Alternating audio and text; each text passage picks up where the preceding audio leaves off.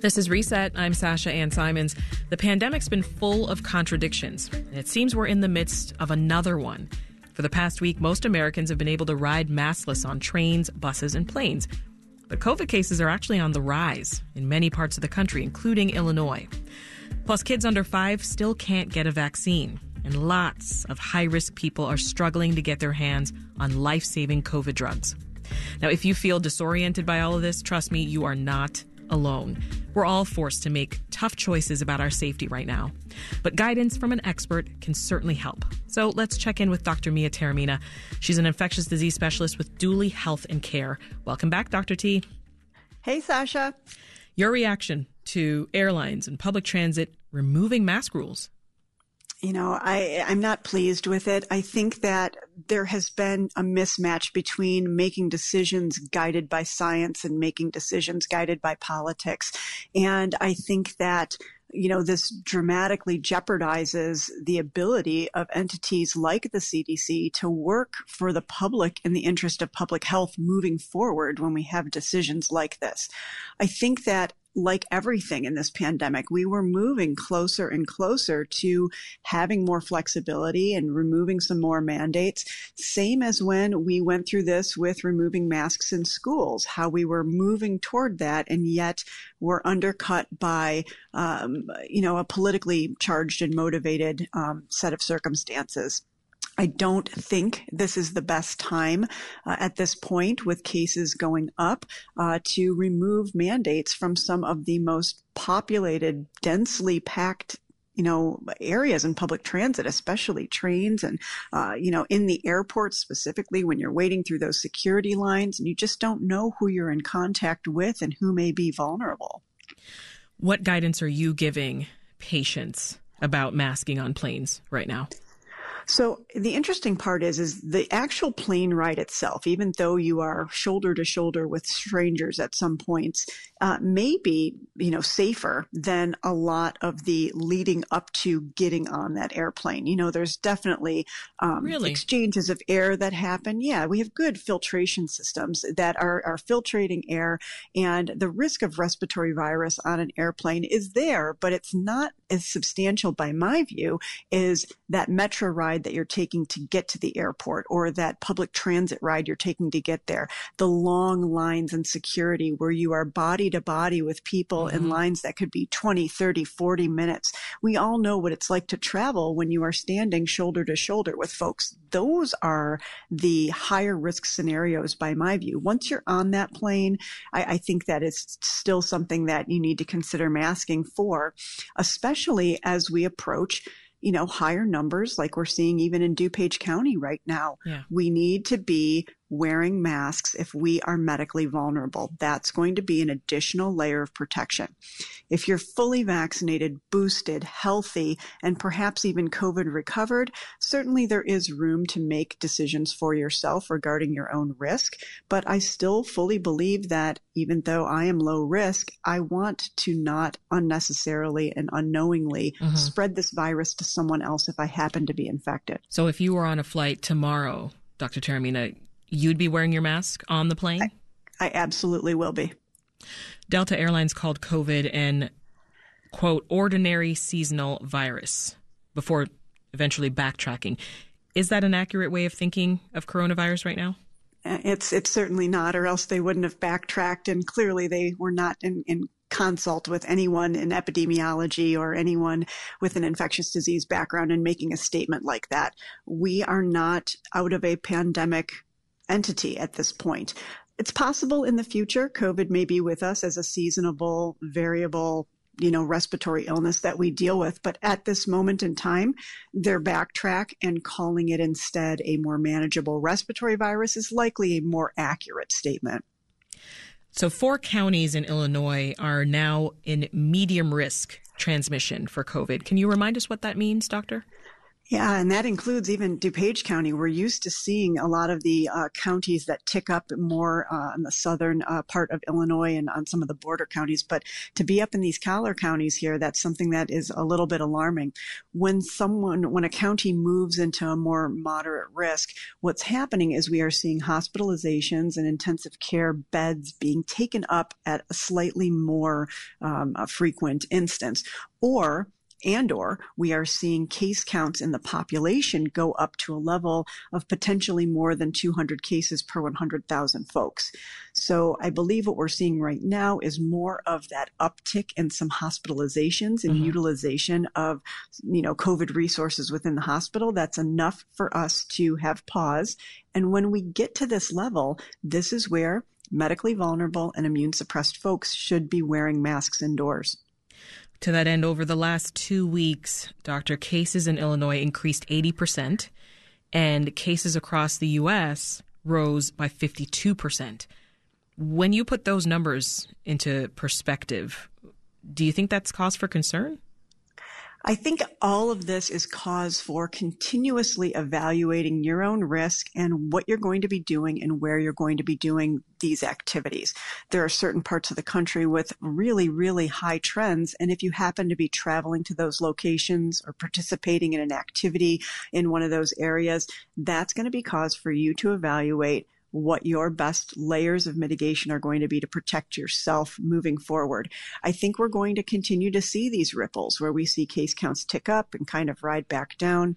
In perspective, yes, to say something is 80% higher, that is cause for concern, but we are still nowhere near we, where we were with the magnitude of cases this past winter. And I don't foresee us going in that direction anytime soon. Sort of more of a plateauing and ticking up and, you know, even week over week, having a 80% increase is uh, only a number of cases. You know, we're talking in the thousands and not tens of thousands or hundreds of thousands of cases like we had been. There are a lot of mixed signals about COVID right now, Doctor. You know, we've also been hearing this uh, called mask whiplash, what we're dealing with right now. You know, cases are up, airlines are unmasking. Where's the best place for folks to get information about COVID transmission? So I still kind of uh, like to have patients focus on, you know, their local communities and community trends. Your own providers, your own doctors and, and healthcare providers are going to be people that you can trust and, and listen to their opinions based on, you know, the demographic area that you're looking in. I like looking at the CDC. I like looking at the Illinois Department of Public Health trackers to kind of see where we're at and see where these community trends are going. Um, again, it's, it's readily accessible information when you start to move into those more moderate risk categories. And if you are in that medically vulnerable uh, uh, category of individual, those are the best places to kind of check and uh, you know consider your activities. And of course, they can continue to tune in Mondays here on WBEZ, where we talk with you, Dr. Taormina. If you're just tuning in, I'm Sasha Ann Simons, and that is our favorite infectious disease specialist from Duly Health and Care. She's sharing the latest COVID guidance on masks, vaccines, and much more. Uh, doctor, let's talk about these antivirals. Tell us about the treatment Paxlovid. Who's it for, and what does it do? So Paxlovid is an antiviral medication. It's actually a combination of a couple different drugs, and it's taken uh, as a five-day course, a total of six pills in a day three in the morning and three at night.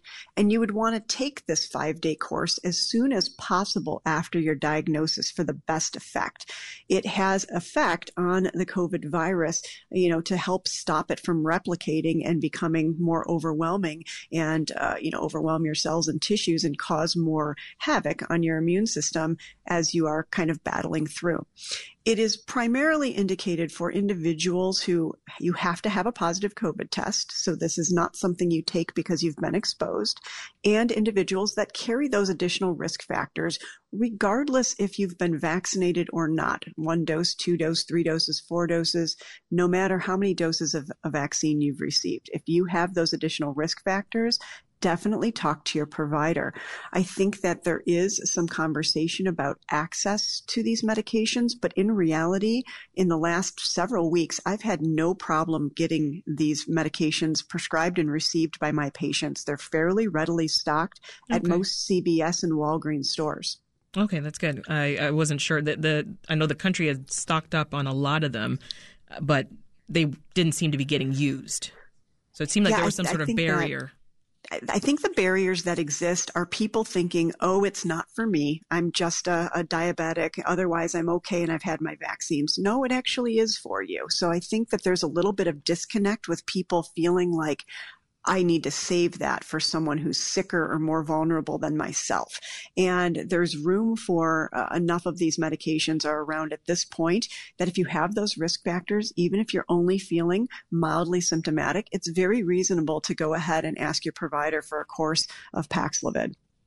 I saw one headline over the weekend that said, we're in the quote, choose your own adventure stage of the pandemic. Can you just speak to the tough choices that Americans have right now when it comes to COVID safety?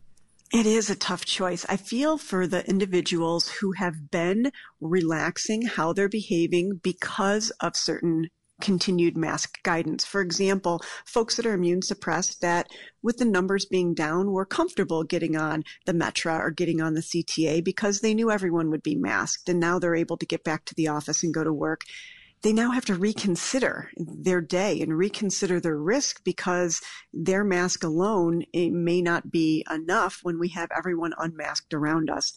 And I still feel tremendously for, you know, the 19 million kids in this country that are not yet eligible for vaccine. And every day we interact with people that have young kids at home. And I think it's something to be said for the fact that we continue to press forward, kind of leaving behind uh, these vulnerable folks that we're not necessarily taking into account. While I do agree that we've reached the point where there's a lot of personal decisions that can be made and a mm-hmm. lot of room to make some personal decisions, we just simply can't be completely ignorant to those that are still vulnerable and still need the protection of us because they're not able to protect themselves. You know, I'm just scratching my head here because the, the CDC released data last week and it showed COVID was the third leading cause of death in the U.S. in 2021. Did the death toll have to be so high, Dr. Taormina? I mean, we had vaccines in 2021. And we lost more people in 2021 than we did in 2020. It, it's not, it's not okay it's it's literally at the level of not having that uptake in vaccine as much as we could have and as much as we should have. And when you look at models of all cause COVID related mortalities and who was vaccinated completely, incompletely, or not at all, we're looking at the possibility of as many as 60% of those deaths having been preventable if patients were fully vaccinated when they were diagnosed with COVID. And that's just heartbreaking. Um, you know, these vaccines are not perfect. They're not 100% protective against getting COVID by any stretch, but they truly do decrease the chances of severe COVID and hospitalizations and death. And that's where we really had a big miss in 2021. And you made this point earlier, but I, would love for you to say it again, Doctor. You know, many Americans returning to normalcy right now but uh, immunocompromised people and, and family who families who've got kids under five, older adults, they don't have that luxury, right? So, are we doing enough to protect the vulnerable? I think we as a society uh, have drifted towards a little bit more of the thinking about ourselves before others, and that's unfortunate. I think that if you as an individual can consider your day to day, who you interact with, who you may know and not know, especially if you have family members who are vulnerable or family members that have children who are underage, be respectful, be cognizant of the fact that this virus is not gone, and those individuals could be impacted by uh, that rare case of a severe COVID outcome. And that's something that I know I wouldn't want to be responsible for. And I will continue to be mindful about where I mask and where I don't mask because I don't want to be part of what is spreading this virus to others.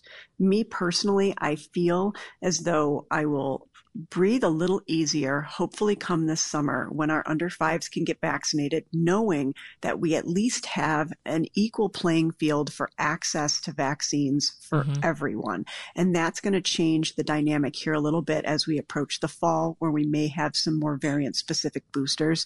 And then that's where I'm going to feel the most comfortable moving forward. That's infectious disease specialist Dr. Mia Taormina. Thank you so much for your time, doctor, and have a good week. You too. Want more context on the top issues of the day? Find the podcast, WBEZ's Reset, wherever you listen.